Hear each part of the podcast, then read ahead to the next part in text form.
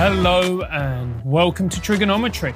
I'm Francis Foster. I'm Konstantin Kisin. And this is a show for you if you want honest conversations with fascinating people. And it does not get better than the guest we have for you today. He's a philosopher and author, Professor Stephen Hicks. Welcome to Triggernometry. Hey, thanks, Francis and Konstantin. Honored to be with you. It is a great pleasure to to have you here with us. Uh, I have so many questions for you. Francis has a ton as well, but I thought we'd start actually by telling you a little bit about our journey, which is we're two comedians. And about three years ago, we started to feel something in the water. There was something going on where uh, we, you know, Francis is an old school lefty. I'm some, some, somewhere in the center with a few classically liberal views. And we started to notice that the Overton window for things you could joke about was shrinking. Suddenly, the idea that comedians are supposed to challenge the mainstream narrative was no longer no longer true somehow. You would, you would be punished. You would be criticized for making jokes about things. Identity became a huge part of our world. And we started Triggernometry to talk to people to try and understand what has happened and what is happening. Uh, can you explain to us what, what, what's been happening and why we've spent three years of our lives dealing with this? What, what has been the transformation that has happened in our societies in the West? Yeah. I think there are a couple of human constants at work. One is uh, you guys are comedians, and all of us should have a sense of humor, but we do know that there are lots of people who have absolutely no sense of humor. Whatever it is, uh, right, is going on in their life, they take it seriously. They uh, they can't joke about it. They don't like jokes about that. And as you know, humor in several of its main forms is subversive, and so they feel it as an attack, and they want to to shut it down. So the connection to the Overton window is uh, is precisely good. For, from a comedian perspective, everything uh, there should be no window. Anything is fair game, but uh, the shrinking of the Overton window is an indication of uh, context in which some things are just not allowed to be said. We do know people have a very narrow Overton window. Some of them. The second thing is uh, that whenever a group of people gets into positions of power in whatever institution they're talking about. It can be a family, it can be a business, it can be a college or a university. Uh, there's a philosophical commitment they they make. Are they interested in each person as an individual and that person being cultivated uh, to add their talents to develop their talents or, or, or are they uh, an authoritarian that they have their vision and they want to impose it upon anyone using whatever tools are, are at their disposal and certainly in uh, higher education, this is a, a prime area where this happens because then you have teachers with students, and there's a big power differential. So the the philosophical commitment of the of the teacher uh, comes comes out very quickly. So there is a constant there about the choice that we all make about what kind of person we're going to be in interacting with other individuals whom we know are going to have different views, different tastes, different values, and so on uh, on in life. And it's either going to be a, a mutual respecting and perhaps ultimately tolerating go our own way if we can't agree atmosphere or one person's going to try to do a power play and and and and dominate now what often happens though in these institutions is you have a plurality of positions available and so whether the authoritarian type likes it or not they have to put up with dissenting views, alternative views, there being vigorous debate, and so on.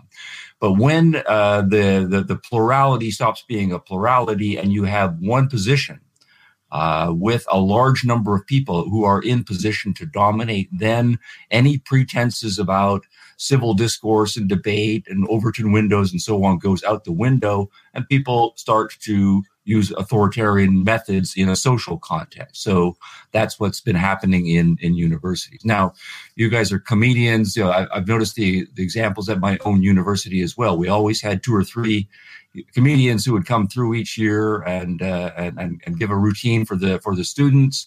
And you could see the, uh, uh, uh the shift. The kinds of comedians who were being brought in started to be funny within a narrower range uh, certain kinds of comedians uh, just stopped getting invited, and some of them started to become controversial in the sense that, oh, uh, should we really be talking about that sort of thing? So it's uh, it's not just you guys; it's uh, it's also over here. But probably you already know that. Now, those are the those are the constants. Why that has happened? Why there has been this shift just in the last ten or fifteen years? There's a longer story that would have to be have to be told because uh, these philosophical shifts and the changes in demographics to one viewpoint becoming dominant and able to enforce itself, or at least thinking that it's able to enforce itself, those things develop slowly. Uh, Stephen, tell us more about that longer story before Francis takes over. He has loads of questions for you as well. What has been the philosophical? Because I feel like there's a philosophical shift that underpins a cultural shift, that underpins a political shift. And now everything is political, comedy included. And we experience this in our industry. So tell us more about all of that. How has that happened? Right. So, uh, probably the, the, best word here to use is uh, liberal in its mm-hmm. generic sense. So, we talk about liberal democracy or liberal societies uh, in which we're trying to maximize the amount of freedom that individuals have. And then uh, we think of education and schooling uh, and raising children as preparing them for living a certain kind of life as free, self-responsible, competent individuals who can who can take on the world. So there is the concept of liberal education, which uh, has a close cognate uh, uh, uh and a close application there. So the question then was going to, is going to be what is education about? And since human beings are a smart species, we have a we have a big brain right? Instead of uh, education and schooling being a matter of a couple of weeks or a couple of months, as it is with other animal species, you know, we typically spend 12, 15, 16 years preparing young people for adult life. And it's not until, say, they are 18 that they are ready to go. So, what are we doing with that 16 to 18 years? And there's a certain amount, of course, physical health development and so forth, but the vast majority of it is, uh, is cognitive. And one aspect of that cognitive development is uh, not only self regulation, but social regulation. How am I going to interact with other people? What are the mores going to be? What are the explicit rules going to be? Uh, are we going to teach students that uh, uh, that they need to be able to enter into that process, say in a liberal democracy? and uh, uh, have their own ideas for how things should be done, be willing to listen to other people's ideas, have arguments, but hopefully productive arguments, being willing to trial and error, do experiments, uh, and so on. And that whole uh, uh, ethos requires a cognitive development and the cultivation of a certain set of set of principles. Now, what underlies that uh, is, uh, and why liberal education and liberal democracies are characteristic of the modern world, is that the modern world uh, embodied a brand new philosophical set of commitments uh, three, four, five hundred years ago, where you where you put those put those dates, and all of that, what we call modernity, has come under attack from a different philosophical perspective that wants to basically blow up or replace the entire modern pro- modern project with something something else. So if you think, for example, about uh, liberal democracy, you know, what, what are the assumptions there? Well, the assumption there is that we are individuals, uh, that we are self-responsible, that we can think about very important political, cultural matters, uh, that everybody should have a voice. They should be free to put their ideas out there, even to offer themselves as candidates. Everybody should have a vote. And the way we're going to uh, decide very important matters is by counting up the votes and uh, and doing what the majority of people say. And that then is to say, we have confidence that the vast majority of people have the intellectual capacity to do all of these things. And they also have the moral capacity that they're going to respect other people's having their own ideas and debating. And uh, if I happen to lose a, a given election, and I can expect to lose the elections uh, frequently, I'm going to go along peacefully and uh, then re-enter the debate on the next round, and hopefully it will be a be a self-correcting process. So uh, that's a that's a long way of then of saying that we respect people in the modern world as individuals. We think they have their own mind, and they should be free to accept it. And so a certain amount of diversity and tolerance becomes very important. Think also about how we do religion in the modern world.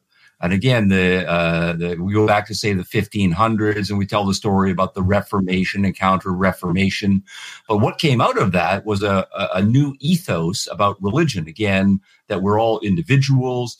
We should be free to think and practice or not at all practice religion in totally our own way. That we should get the state and government out of religion because the state is an instrument of coercion and religion should be something that people freely adopt or freely reject and we need to respect and tolerate all of the so that then is to say on this very important set of issues we think it's up to people to work it out for themselves and we're going to give people a lot of individual freedom to do so uh, so again we're back to individualism and freedom and people being rational able to, to govern their, their own lives now, all of that uh, you know, has implications for science. If we are rational beings, it has implications for uh, how we treat women and members of other uh, races because they're human beings who have their own minds and their own values. They're also individuals who are rational. So the whole modern world has been extraordinarily revolutionary in all of these dimensions political, economic, scientific, religious, in the treatment of other races, and, uh, and so on. Now, what the postmoderns are doing, and this is for, for deep philosophical reasons, is, and they're all very smart people in the first generation, people like Michel Foucault and Jacques Derrida and Richard Rorty and so on, is uh, they're first rate educated people. All of them are PhDs, all of them in, in philosophy, my field. And they have this uh, big perspective on what has happened in the grand sweep of historical development in philosophy, in culture, and politics, and so on. And all of them are convinced that the modern project is a failure. And it's a failure intellectually, and they believe also that it's a failure culturally, that it is it's based on individualism, but we are not individuals. It's based on the idea that we have rationality, that we are rational animals, and they don't believe fundamentally in rationality anymore. And then as a result of that, they're not going to believe in liberal education. It's going to be a different kind of education that they are interested in. And fundamentally, they're not going to believe in any sort of liberal democracy. And so the political manifestations are going to be very different as well. And Stephen, what you're talking about is really, really, really fascinating. One thing that I want to touch on is you've mentioned authoritarianism. Now, to me, it seems that these types of people that we that we're discussing about they very much want to reintroduce authoritarianism. If you look at the the example that you used about comedians, well, I don't like this particular comedian, therefore we shut them down, therefore we don't listen to them. I don't like this type of thought, I don't like these arguments, therefore I shut them down. Isn't this just a rather grandiose way of reintroducing authoritarianism back into our society? That's exactly right. That that is the political manifestation. Now, authoritarianism means uh, a certain kind of social power or political power, mm-hmm. right? That rather than listening to you and letting you speak and perhaps entering in, into an argument with you, which has its own ethos, instead, I try literally to have you physically removed. Right? And if you start to speak, then I try physically to intimidate you or to overthrow you. So authoritarianism is about the use of physical power. And of course, uh, political dictators, whom we call authoritarians, that's exactly what, what we do. So, yeah, and this is the deep question Am I going to treat you as a free agent and have to respect that and perhaps tolerate that? Or am I going to try to threaten you and physically shut you down? And that latter is the authoritarian move. Now, the thing that's, that's different about the modern authoritarians is well, authoritarianism uh, historically has always come in, in in two forms. I mean, one kind of authoritarianism is a kind of uh, I would call it a pretense objectivity kind of uh, authoritarianism that I think that I am a special individual that you know maybe i have been endowed by god with special moral character or special insight. And because i have this objective I'm definitely one of them. Yeah i was going to say that. Uh, yeah so because i have this objective source that is uh, granting me and authorizing me to use power over you lesser beings uh, then i am morally justified in using power to stop you from saying the stupid, immoral things that you otherwise might say. Mm. Now, that, of course, can, uh, can, can come in religious form. It can come in secular forms as well. Uh, what's different about the postmoderns, though, is that in addition to being against the modern world, they're also against uh, what we typically call the pre-modern world, where that kind of religiously based, right? Or, or, or, or, you know, if I'm the king and I uh, acquired power on the battlefield or through political machinations, that demonstrates my superiority and gives me the, the, the right to use my power to shut other people down. They also believe that those are, are, are veneers of objectivity are also faulty. So what they're left with is a deep belief that everybody is uh, is in a subjective perspective. We don't get our values from God. We don't get our values from from from nature. We don't get them from our from our own uh, biological needs. Instead, all values are just uh, subjective. We make them up, or they are conditioned into us by random social forces. So nobody really knows what's true. Nobody's in a better position of knowing anything more. There is no such thing really as truth or knowledge. Everyone's values are just a subjective uh, a set of emotional commitments that they have. So the postmoderns will say, uh, you know, I might try to have a, a veneer of saying, oh no, really, my values came from God and yours didn't. But that's just a veneer. So they, they will not buy into any of that. So all we are left with is different people have different belief systems, different value commitments, and uh, uh, we can't reason about them. We can't find out which ones are better, which ones are worse, because all of that's just as subjective as well. Mm-hmm. So, really, all we are left with is a social power struggle. And you might as well just jump into that power struggle and use any strategies or any tactics you can to have your subjective value commitments prevail.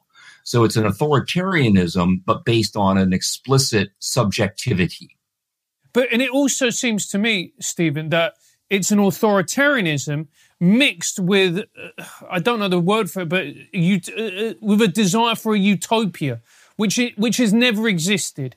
And they believe that if they author, uh, assert themselves in this authoritarian manner, they will achieve nirvana, utopia, where everybody's equal as long as we do these particular steps and you shut up and you don't and you're not allowed to speak. Yeah.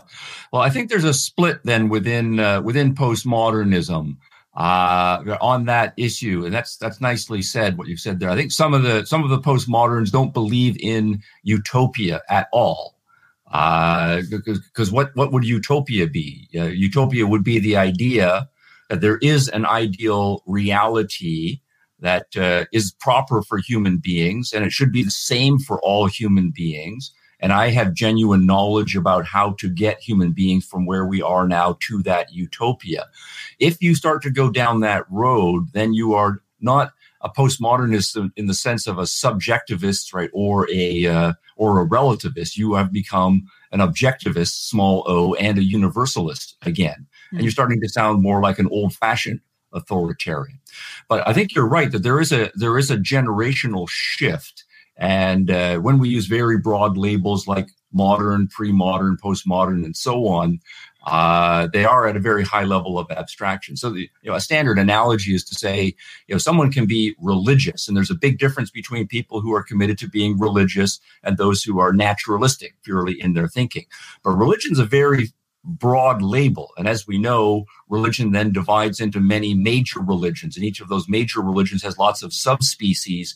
And not all of the members of all of those subspecies, even though they will share some general traits, will agree on everything and they will uh, disagree on some pretty fundamental things. You know, we know there are some religious people who believe in heaven and a happy ever after for everyone some people who believe in religion, but they think that most people are going to go to hell and only an elect few are going to go.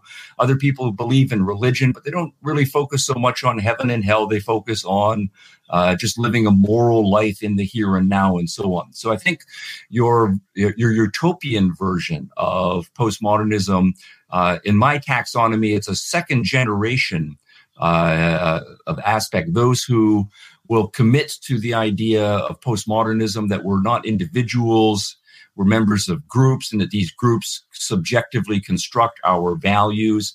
But what these ones do is they convince themselves in some way that their group's values really are best for all human beings. And those other human beings, if only they were reshaped appropriately, they could come to adopt my group's values and the world would be a better place. Whether it would be utopia or not, I don't know. So, um, uh, there are different political versions of postmodernism as well. The historical point is that postmodernism first developed out of the left, out of the far left. Now, the left also is a big tent with many uh, subgroups as well, but there was a subsection of the far left, and that left did have a certain set of values that it used to believe were universalistic values to be imposed on everyone in, in society.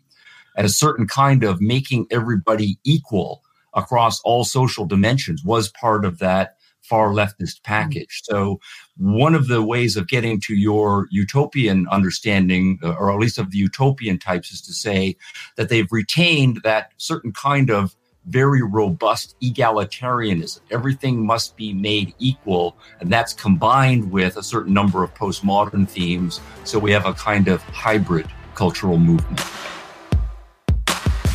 Do you want to spice up your life? Yeah. Well, in that case, I have just the product for you. It's Screaming Chimp chili sauce made from fresh chilies. They're a British company based in Durham that create beautiful chili sauces that are vegan friendly, gluten free, and free of the 14 main allergens. They're for pussies. Joking aside, they have a whole range of flavors all the way from mild to wild for real men. I'm a real man. They've got a range of unique and classic flavors. They've got pineapple, mango, and papaya, chipotle, excellent pun, and original hot sauce. Go to screamingchimp.com. That's screamingchimp.com and spice up your winter. Mm. That, that's really interesting. And Stephen, uh, I want to ask you about a thing again, coming back to the, the, comedy side of things, and it's it's broader than comedy, of course. But there there has been in recent years the spread of the proliferation, I would say, of the idea that words are violence, that words cause harm. Where does that come from? Because that's such a revolutionary concept. If we think back to even five years ago in our political field or in comedy, that did not exist as far as I remember. I don't remember anyone telling me at university words of violence.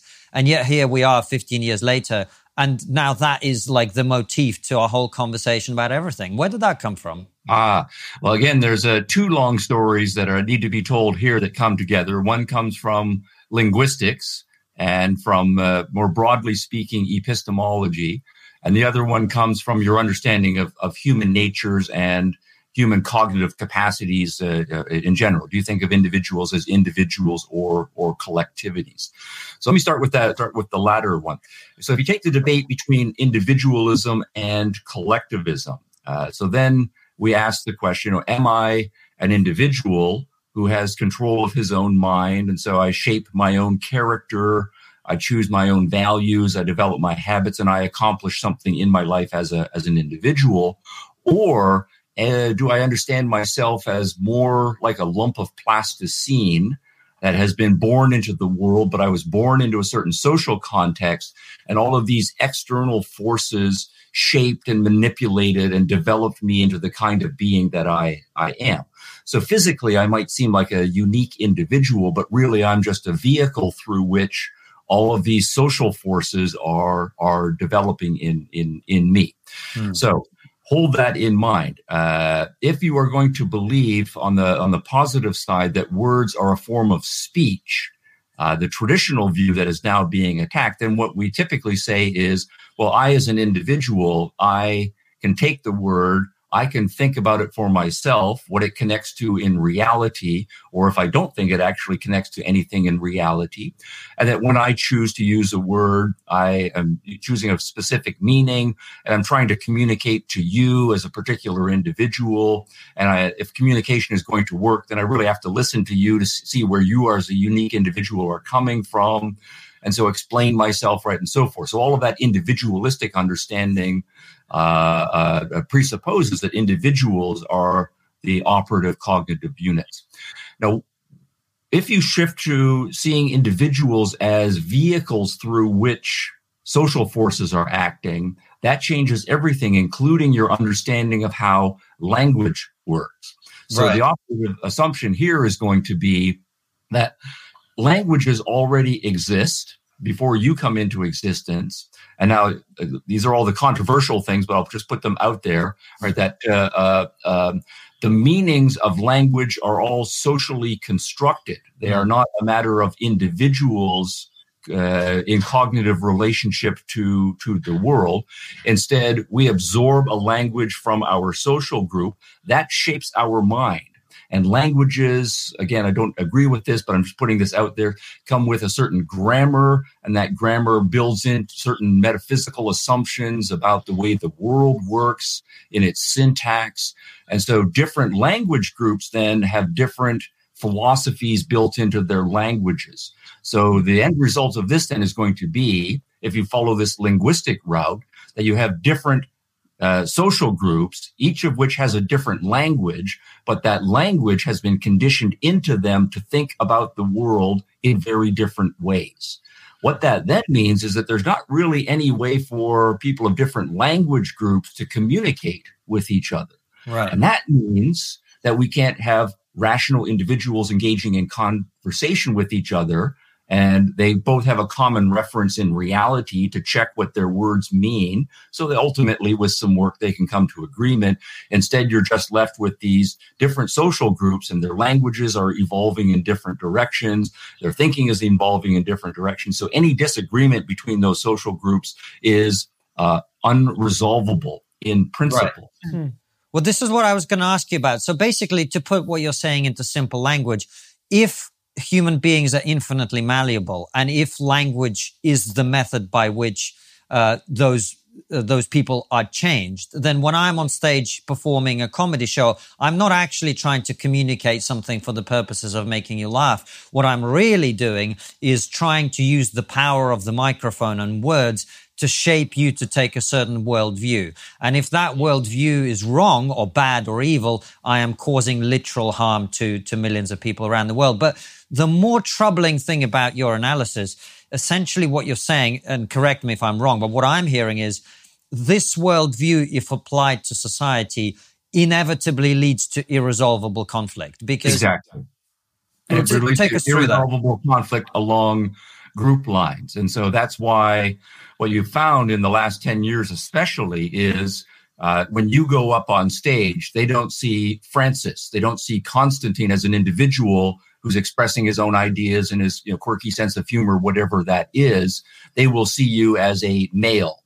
They will see you as a white guy. They will see you as uh, I don't know what your sexualities are, but immediately you stop being seen as an individual and you just seem seem to see or come to be seen as a member of a group, and everything that uh, those groups do uh, is flowing through you. And if I'm a member of a different group, then immediately we are in an adversarial circumstance. And I treat it as an adversarial circumstance.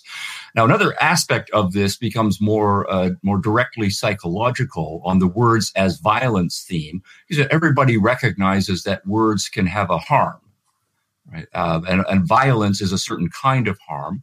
But there's uh, been the standard thing to say there's a uh, the distinction between physical harms and psychological harms. And so if I you know if I take a stick and I start beating your body right with a stick, well that is a physical harm, but also your body you don't have any control over the way your body responds to what's happening there right? Because gravity and biology work independently of your, your choices. But on the psychological side, if your assumption is that you are an individual and that you are in control of your mind, if I start saying harmful words to you, I start insulting you in various ways, well, you have a choice, right? You can say, you know, he's saying that I'm a stupid idiot. Right? And those are harmful words, right? That's what those words mean. And they are intended as an insult. But I am not necessarily a passive vehicle. I don't have to let that hurt me. I can say, he thinks I'm a stupid idiot. Well, what does that really mean? Am I a stupid idiot? And I can think for myself and form my own judgment. I don't think I'm stupid. I don't think I'm an idiot. So really, uh, what your attempt to assault insult me is going to fail And I'm going to think, oh, he's just attacking me, right, for some reason. So the point is, my response to those harmful words is up to me, and I'm in control of the process. And that's what the individualists will say. So then they say, sticks and stones will, uh, what it was it? Sticks and stones will break my bones, but right, words will never hurt me because the words uh, and my response to them are up to me as an individual agent. But if you get rid of individual agency, then you start to just say words like any other thing. I'm not in control of them. They shape me. They they form me. And if you are a being with some power, then words are a form of violence on me, and I then become a victim of your words. Mm. Do you have a website, or do you plan to have a website? Well, if you do then Easy DNS are the company for you. Easy DNS is the perfect domain name registrar provider and web host for you. They have a track record of standing up for their clients, whether it be cancel culture, deplatform attacks, or overzealous government agencies. He knows a bit about that. So will you in a second. EasyDNS have rock solid network infrastructure and incredible customer support.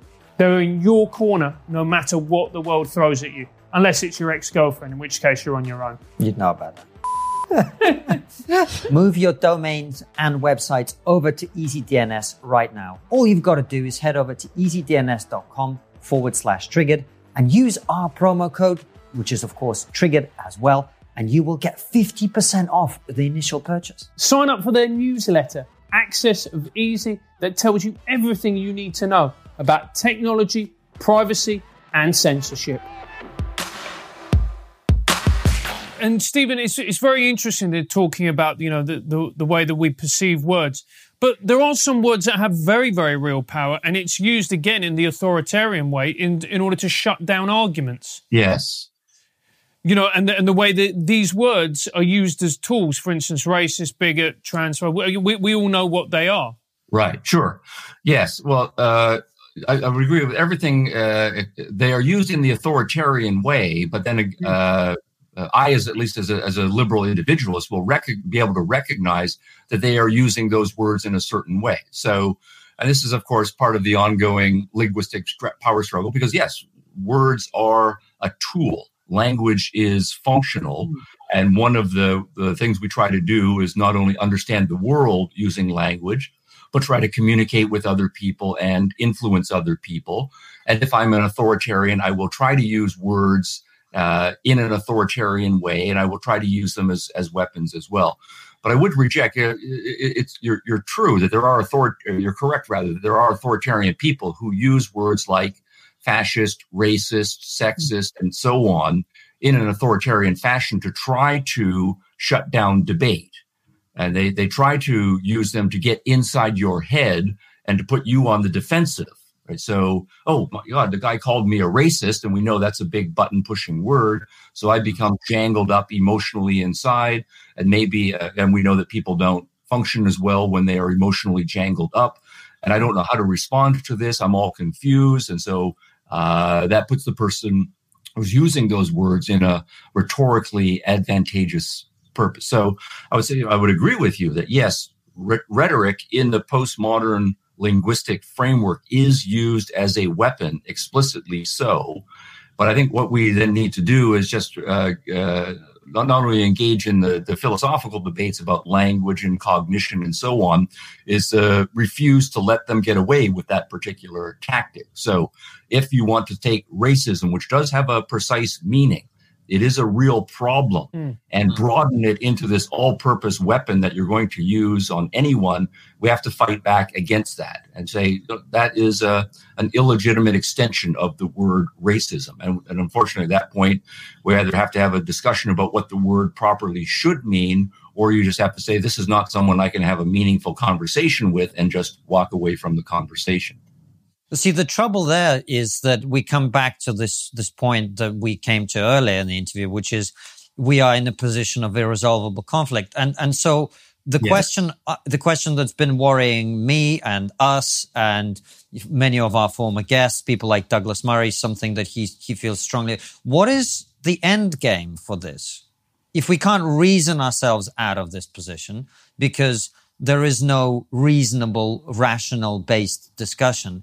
How, how does this get resolved? Yeah. Well, uh, if, if, if you can't reason your way out of it, then it does become a power struggle. Right. And it become a matter of physical force. Absolutely. Uh, you know, if, uh, if, if, if you're dealing with, uh, with an, an, an animal that, that wants to eat you, you can't reason your way out of it with the animal. Then it does become who's faster, uh, who has the better physical weapons in that in that confrontation. If it's uh, to, to, switch to human animal context, you are being mugged in a dark alley, and someone uh, uh, is using physical threats against you. You're not going to be able to reason your way out of it. It's either then it does come down to can I physically overpower this person or physically run away from this person? Hmm. Uh, and, and, that's those are what the debates are. So then it does become a philosophical issue in an institutional context for the leadership of that institution, whether that is a principal at a high school, right, or the dean at a university college, right, or the CEO at a at a business. That person has a responsibility to say, if we are going to do these, uh, run these institutions on a broadly liberal basis, uh, that this is going to be a voluntary set of relationships that we are entering into, and people have the right to have their own ideas and to express those ideas. And we're going to have civil debates, and we're going to settle these things by reason.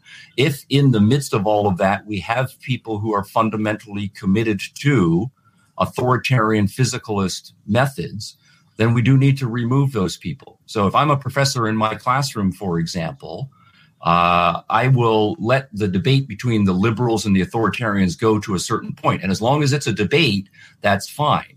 But if I have an authoritarian in a student in my class who wants to physically intimidate non authoritarian students or threatens violence with them or is talking constantly and won't stop talking to give other students a chance, then I do have to use my authority as professor in the liberal sense to remove that student from the classroom because they are undermining the liberal ethos of that particular social institution. And I would then say more broadly at the level of deans and presidents of universities, they have to make a decision. Uh, you know, am, am I, as the president of this institution, committed to a certain worldview, a religious worldview, or a, a utopian leftist worldview? And the assumption is that all of the students are, and professors at this school are here to discuss only that worldview. That's fine. But if you are uh, deciding as the president of your institution that it's going to be a liberal education institution, then once students cross the line and start becoming physical themselves, or professors cross the line and start becoming physical themselves, they need to be removed. And and Stephen, you were in a former interview that we were watching. You were discussing about the terms left and right and how they have essentially become meaningless. I'm somebody who's always seen myself as being on the left. Uh, I used to be a school teacher for 12 years. Uh, viewers and listeners of the podcast who are regular, you can have a drink now. But c- kindly explain to people why is it do you feel that these terms in tw- uh, 2021 now really have n- very little meaning? Ah, well, I think they've uh, for a long time had very little meaning because uh, it was somewhat of an arbitrary designation. Mm. So uh, part of it is uh, you know, the the power of media, and media needs to have more simplistic labels for the broad mass of people who want information. Uh, uh, packaged in certain ways in, in, in digestible chunks. Mm. So if we think, and I'm going to speak from the Canadian and the the American context, we've got some very big, broad, spread out uh, countries, and the same thing, of course, would apply apply in Britain with millions and millions of people. And the way political competition works out is it typically gets winnowed down to a few packages. Mm. Now, for me as a philosopher, and anybody who's an intellectual about these things we're going to see these packages, given the complexity of society, are always going to have about 100 elements in them. And what you want to do is you want to take each of those elements and consider it on its own and look at the arguments for and against and so forth, and then very carefully pick and choose what elements in those packages. But if you have 100 elements, then uh, I don't know what the exponent would be. You could have all sorts of combinations of, of packages that, that arise as a result of uh, thoughtful individuals working their way through the packages and, and forming their own sets of beliefs. But we do know that, uh, you know, as with cars, as with uh, VCRs, and I'm dating myself, but uh, various kinds of electronic devices, things mm-hmm. typically devolve themselves into bundled packages of things. So it becomes Apple versus uh, Android. It becomes VHS versus Beta. It might become Ford versus GM versus Chrysler or Nissan versus right, whatever. And these are big bundle things. And the same thing has happened in uh, in politics. So what we end up with is parties which are retailers of of, uh, of political ideas, and the you know the intellectuals and so forth are the wholesalers working out various uh, you know discrete elements, but then they get packaged by the retailers and then sold to the to the broader market. And it's uh, then much easier to put together. Oh, here's our package of 100 ideas. Here's our competing package of 100 ideas. Uh, but there's no necessity that it had to be that package of 100 ideas versus that package of 100 ideas. Mm. And then the media uh, uh, sells them or, or, or extends them out to the broader public, and the labels then come to uh, come to stick. So uh, one encouraging thing, though, is uh, about the polarization. And I, th- I think uh, polarization does have its social and psychological costs, but I think it is a, a, a cognitively healthy thing because one of the things the polarization does is rather than say, and I'll come, come back to the American context, say, instead of you have to choose between being a Republican and being a Democrat, in my entire lifetime, everybody who's a Republican or a Democrat or neither is unsatisfied with all of the elements in the in the package. Mm. What the polarization does is to push things to an extreme, and then people think about the extremes, and then they think about what the alternatives to the extremes are, and then they start to put different packages together. And so then we start to say, well, let's take the Republicans and then we're going to divide them into the religious right and then say that the free market right. And we'll do the same thing with the left. Here's uh, you know different segments of the left, and that uh, uh, polarization then pushes things in a breaking up fashion, which I think is intellectually healthier. It shows that more people are thinking for themselves instead of just accepting I'm a leftist or I'm a rightist. You start adding all of these adjectives, and so you have a better understanding of what the political landscape is. And to the extent that that's happening in the broader population, I think that's part of improved political education. And and Stephen, when when is it? So again, I'm on the left, and it seems that the left have undergone this transformation where they care more about identity and identity groups than they do about disparity in wealth between rich and poor. Why has that happened, and how long has this been happening for? Well, uh, again, a long story. Uh, part of the book that I think got me invited to you guys, my ex- uh, explaining postmodernism, uh, skepticism, and socialism from Rousseau to Foucault. Uh, much of that book is a history of the left, right, or a history of socialism over the course of the last two centuries, and it has gone through right? Multiple iterations and branchings and splittings and mergers and remergers and so on. So it's all some very, very complicated territories. But yes, on this point uh, about exactly what you're, you're saying, the shift from caring about wealth inequality and gaps there to identity groups, that there's a very important marker in the history of left politics in the 1950s uh, but especially in the 1960s and and since then, because for the first century and a half or so of modern left politics, it was primarily an economic differential issue, rich versus poor, and we are perhaps we hate the rich, but we are primarily supposed to be motivated by concern for the poor and getting them elevated. And the main criticism of capitalism, or whatever the alternative is, was that uh, that it does not look after its poor members very well. They fall behind, rich get richer, poor get, and all of that sort of stuff. But that argument came to be seen as untenable by the time you get to the 1950s and the 1960s. Of course, you still hear some leftists who make that argument, but it's very hard in the modern world to argue that capitalism does not improve the material standards for the vast majority of people. If you say, I'm concerned for the workers, And then you go and you look at 80% of the workers, and the workers have two cars and air conditioning and big screen TVs, and they're going on vacations. Now, they might not be going on vacations like Bill Gates goes on vacations, but you can't say, oh, these impoverished, poor workers who are victims of capitalism. By the 50s and 60s, that argument wasn't flying very hard. And also the idea that uh, if we have a socialistic system, it's going to care about its workers and elevate the workers. Uh, by the time we get to the middle part of the 20th century, there have been quite a few experiments in socialism, and they had never done that. They had never done anything close to that. They had, in fact, impoverished. So there was a shift then from primarily economic concerns to another strategy. And the new strategy was that the different groups in society again it's there's a more collectivism that's uh, built into into left politics uh, uh, uh, are are not being treated equally in society along other social dimensions aside from economic dimensions. So maybe different racial groups or gender groups or or uh, and then we shift to sexuality groups or or maybe other animal species. We're not treating them equally and we're driving them to extinction and so on.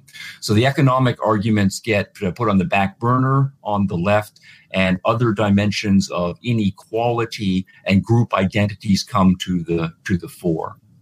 Mm-hmm. oh, oh, I was just going to say that my final point in this, but what we've seen now with the present young generation is a generation that are actually going to do less well financially than their forebears. They're less likely to own property. They're, they're not going to earn as much, and so on and so on and so forth.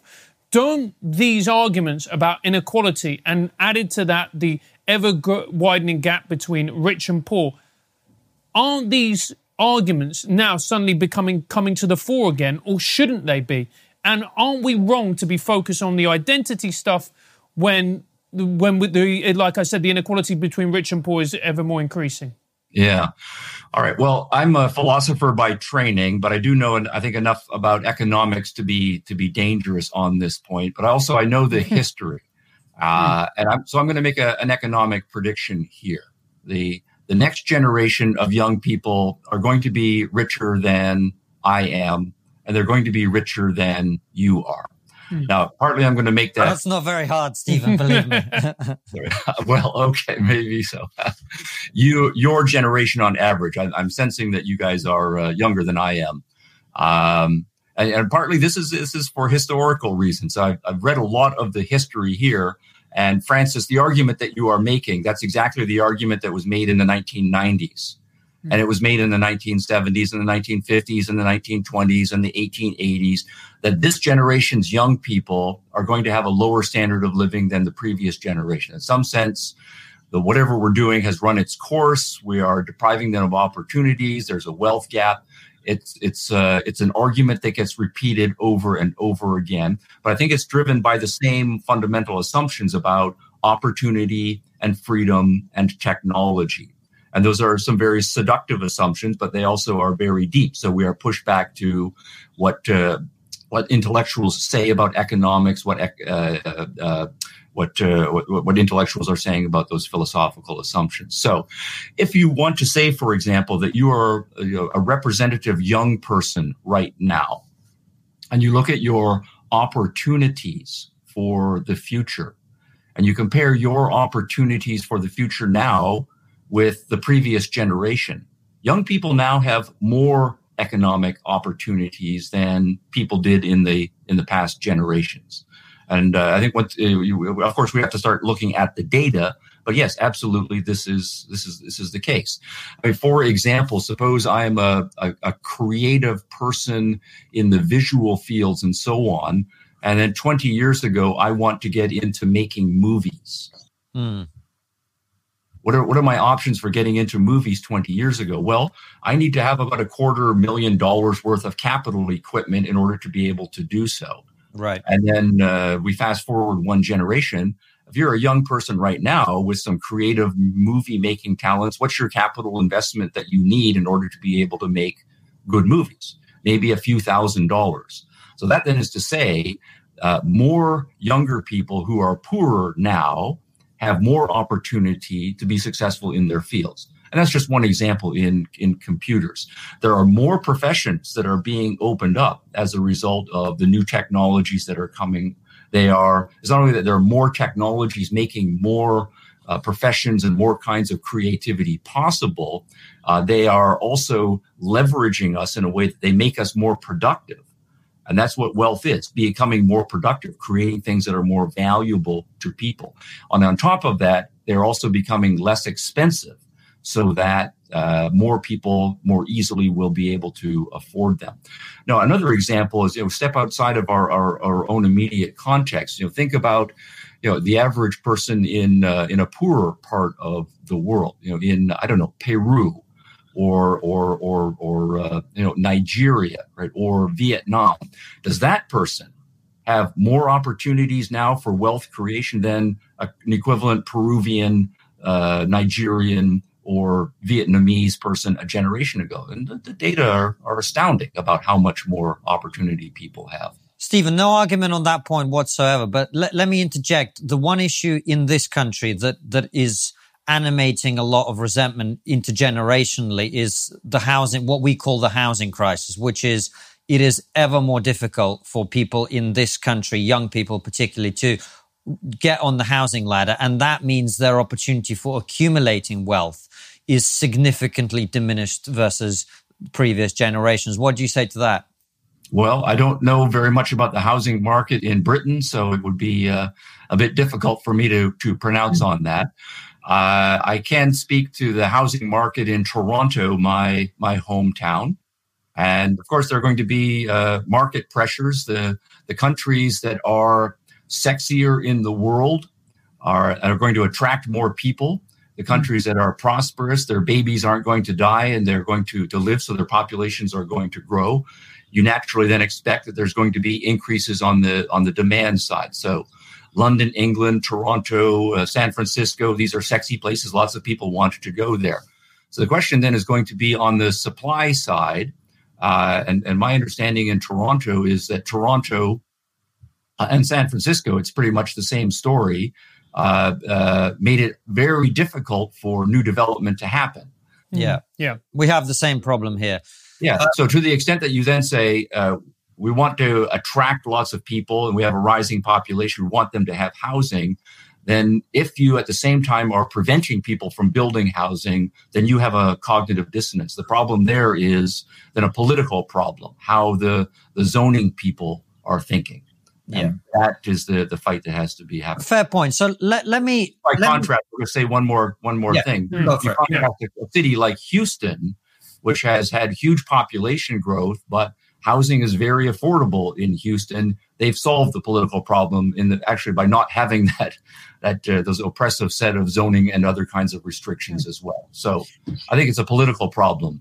I hear you. So in, in summary, what you're saying is that's not the housing pressures in this country or elsewhere. They're not a reflection of the capitalist system. They're a reflection of certain quirks of the political and administrative state, which I, which I accept completely. So let me come back to Francis' previous question, because what we're really trying to get out of you is you know, it's like with jokes. When when we write a joke, we may write a joke that we think is funny, but you go on stage and you try it out, and it sometimes it lands, and sometimes that joke doesn't, but another one does, right?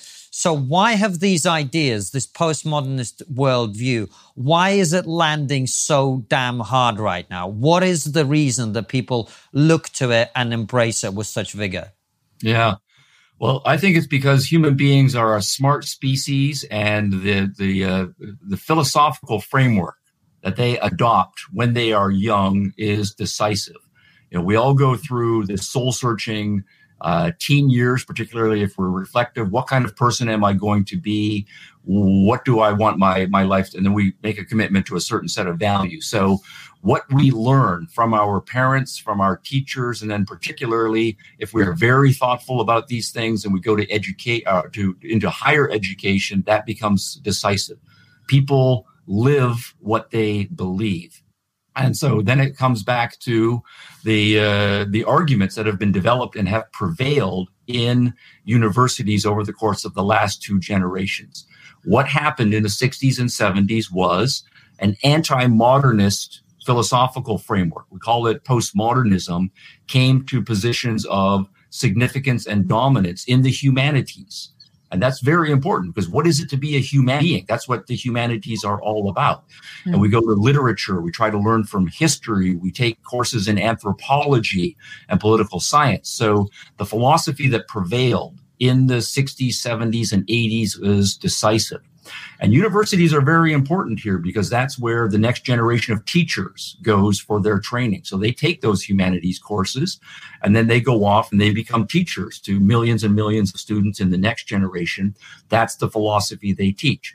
Journalists go to university and they get their training. That's what they teach, and then that shapes their journalistic approach. Lawyers go to university and then they go off into the legal profession and they try to influence and change the laws and so on. And of course, most politicians come from a background of being lawyers or some sort of university education as well. So the political landscape changes. So what we are seeing is high theory that was developed in the 60s and 70s in universities by some very smart individuals that prevailed that then taught a next generation of intelligent people in the professions and then it has spilled out into the culture as a result of that broad cultural education and stephen do you think and this is where I'm going to more and more. I'm thinking, do you think that these big institutions, whether it's a university, whether it's the justice system, whether it's the education system, whatever it may be, they should be utterly apolitical? It is not their job to push their own political views and opinions on the minds of the employees or the people who work there or the people who go there to study? Uh, apolitical in the sense that I think there should be a separation of education and politics. So, you know, that's why we have the institution of tenure and academic freedom, for example, that the people we think are dealing with uh, the controversial ideals need to be insulated from political pressures. Right. So in that sense, yes, absolutely.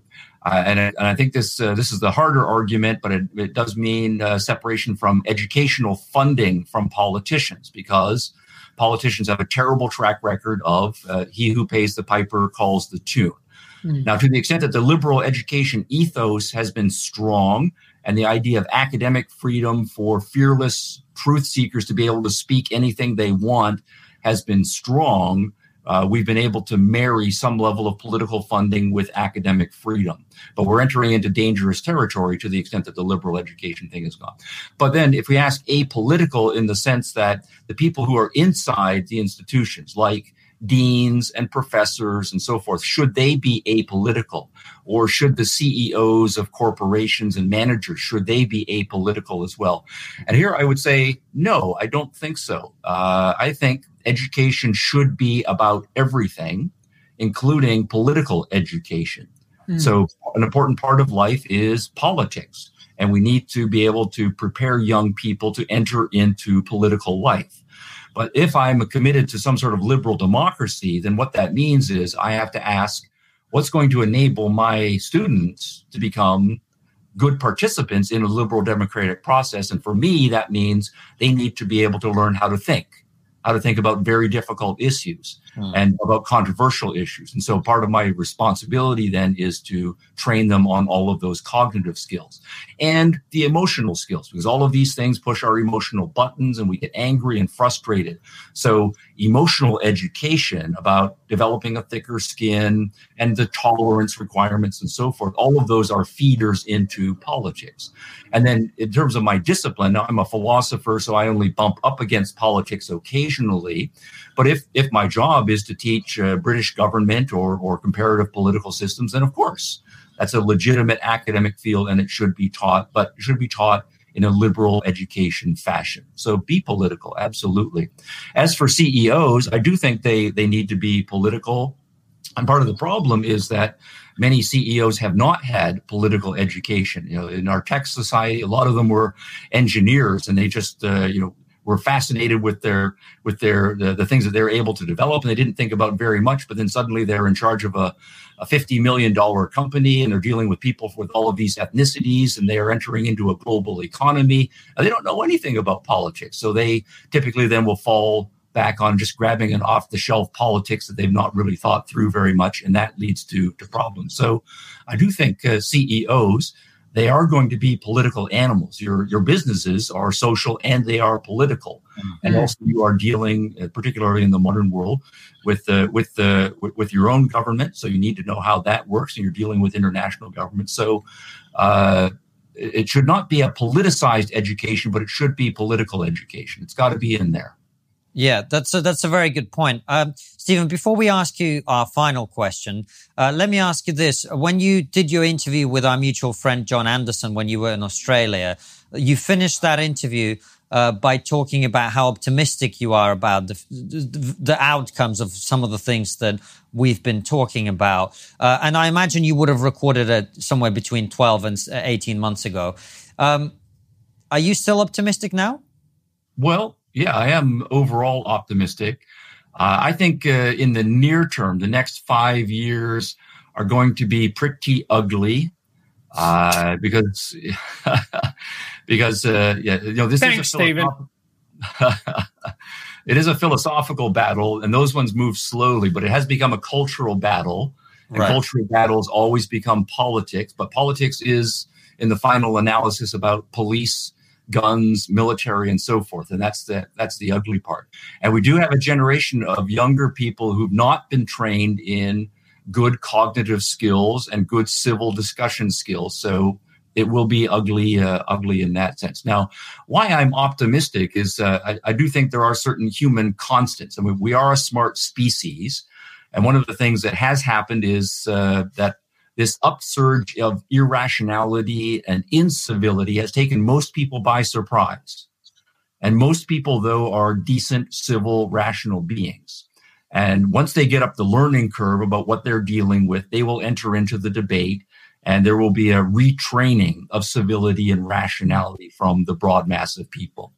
I'm also optimistic because, uh, you know, in, in institutions of higher education, there's a huge number of, of smart smart people all over the world. And mostly they they uh, as as academics they like to be siloed. They like to just focus on their own thing. But increasingly over the last 10 years they are looking around realizing that something is rotten in the state of denmark. And they are starting to re-enter into the debate inside their own institutions and to clean house. So i do think there's a case to be made for uh, self reform within the institutions of higher education. There is a political element. Uh, we do have a significant amount of state funding of education.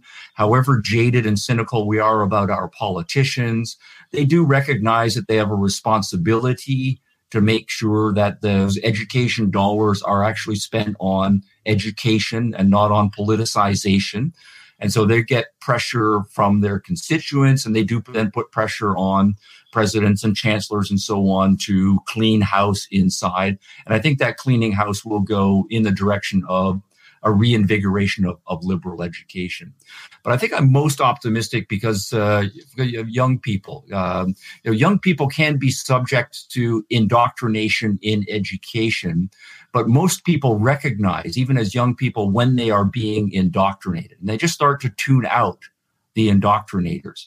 And they have all kinds of sources of information and values available to them now that people did not. So the indoctrinators will have limited effect increasingly. And also young people. I think it's built into human nature that we, we grow up. We want to make something of our lives. We want something real. We want something genuine. Uh, we want love. We want our careers to be meaningful.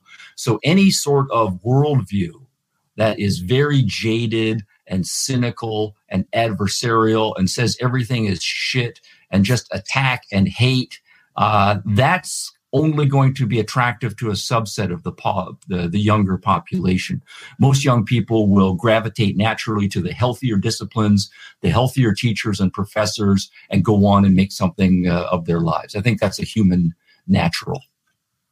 Well, thank you very, very much for that, Stephen. It was an absolutely brilliant interview. Uh, Appreciate that. thank you. Too, by the way. Oh, thank you. Uh, we, we have one final question that we always end all our interviews with, and that is what is the one thing we're not talking about as a society, but we really should be? Yeah.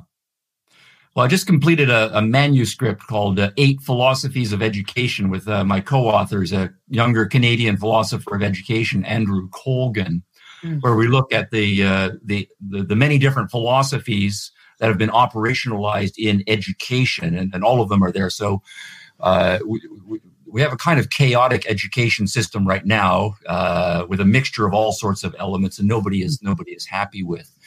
But I think the thing that we are not thinking about the most is uh, there's a, a disjunct between our idealism about young people. So all of us, when we become parents or we become teachers, we are we're idealistic about here's this baby and all of the possibilities for this child, and we're just excited and jazzed for it, and we want this person to have the best possible life.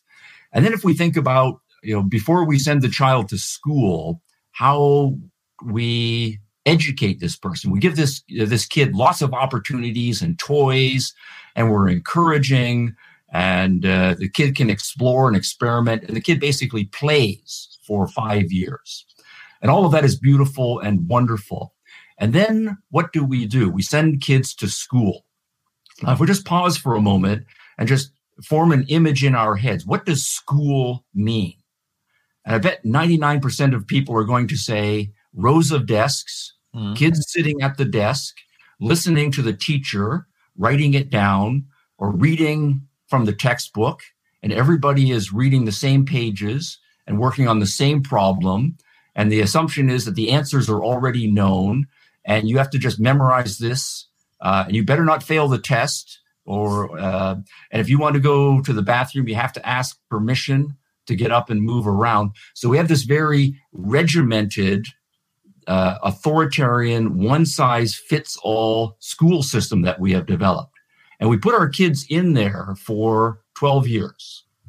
And what is 12 years of that kind of schooling going to do to those young people? Now, most of us, I think, also went through schooling systems like that, and we know how boring and how vaguely dehumanizing it is. So, to my way of thinking, the one thing that we should be thinking a lot more is why is there such a disjunct between how we raise kids for the first five years of their lives to what we then do to them for 12 years?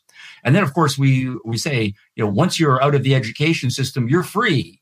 You can do anything you want dream big, solve problem, be an innovator, be a creative person, and so forth. But that 12 years of education has exactly the opposite of all of that. Mm-hmm. Now, we are smart. We know the history. We know about Steve Jobs and Albert Einstein and all of the great musical performance. And somehow lots and lots of people survive and keep their uh, keep their creativity and their humanity intact despite the school system.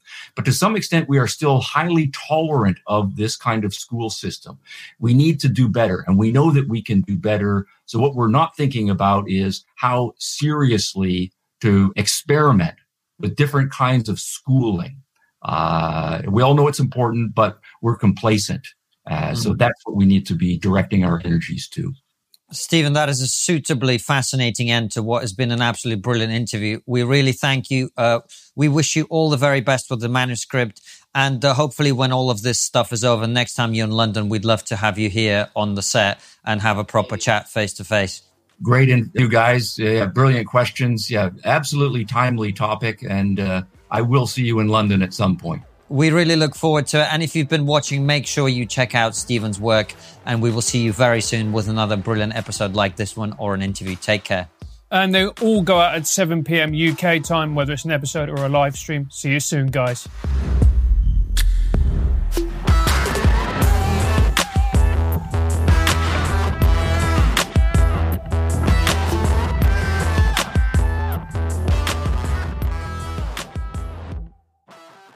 Before you go, consider joining our exclusive member feed. As a member, you'll get ad free and extended interviews. Click the membership link in the podcast description or find the exclusive episodes link on your podcast listening app to join us.